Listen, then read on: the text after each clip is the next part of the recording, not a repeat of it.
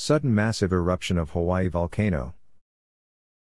On Hawaii Island, Big Island of Hawaii, the Hawaii County Civil Defense reported that the Halemaumau crater within Kilauea caldera suddenly erupted after 9:30 p.m. Hawaii time Sunday night. Hawaii Island media reports that according to HVO, Hawaiian Volcano Observatory, it looks like it's all contained within the crater. However, the National Weather Service did say that there was a plume that was released from Halemaumau that had risen for 30,000 feet. Civil Defense said it is monitoring the situation, particularly the plume, which prompted a special weather statement from the National Weather Service. Winds were blowing the plume south and then southwest. Civil Defense cautioned that ash fallout is likely in Wood Valley, Pahala, Naalehu and Ocean View, and advised residents and visitors to stay indoors to avoid exposure to ash.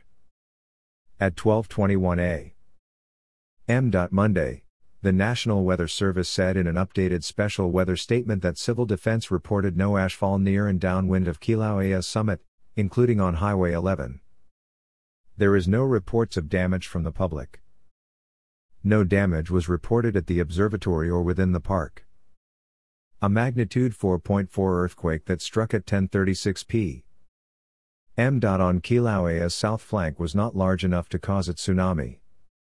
For the past several weeks, the USGS Hawaiian Volcano Observatory has recorded ground deformation and earthquake rates at Kilauea Volcano's summit and Upper East Rift Zone that have exceeded background levels observed since the conclusion of the 2018 Lower East Rift Zone eruption and summit collapse, the observatory said late Sunday.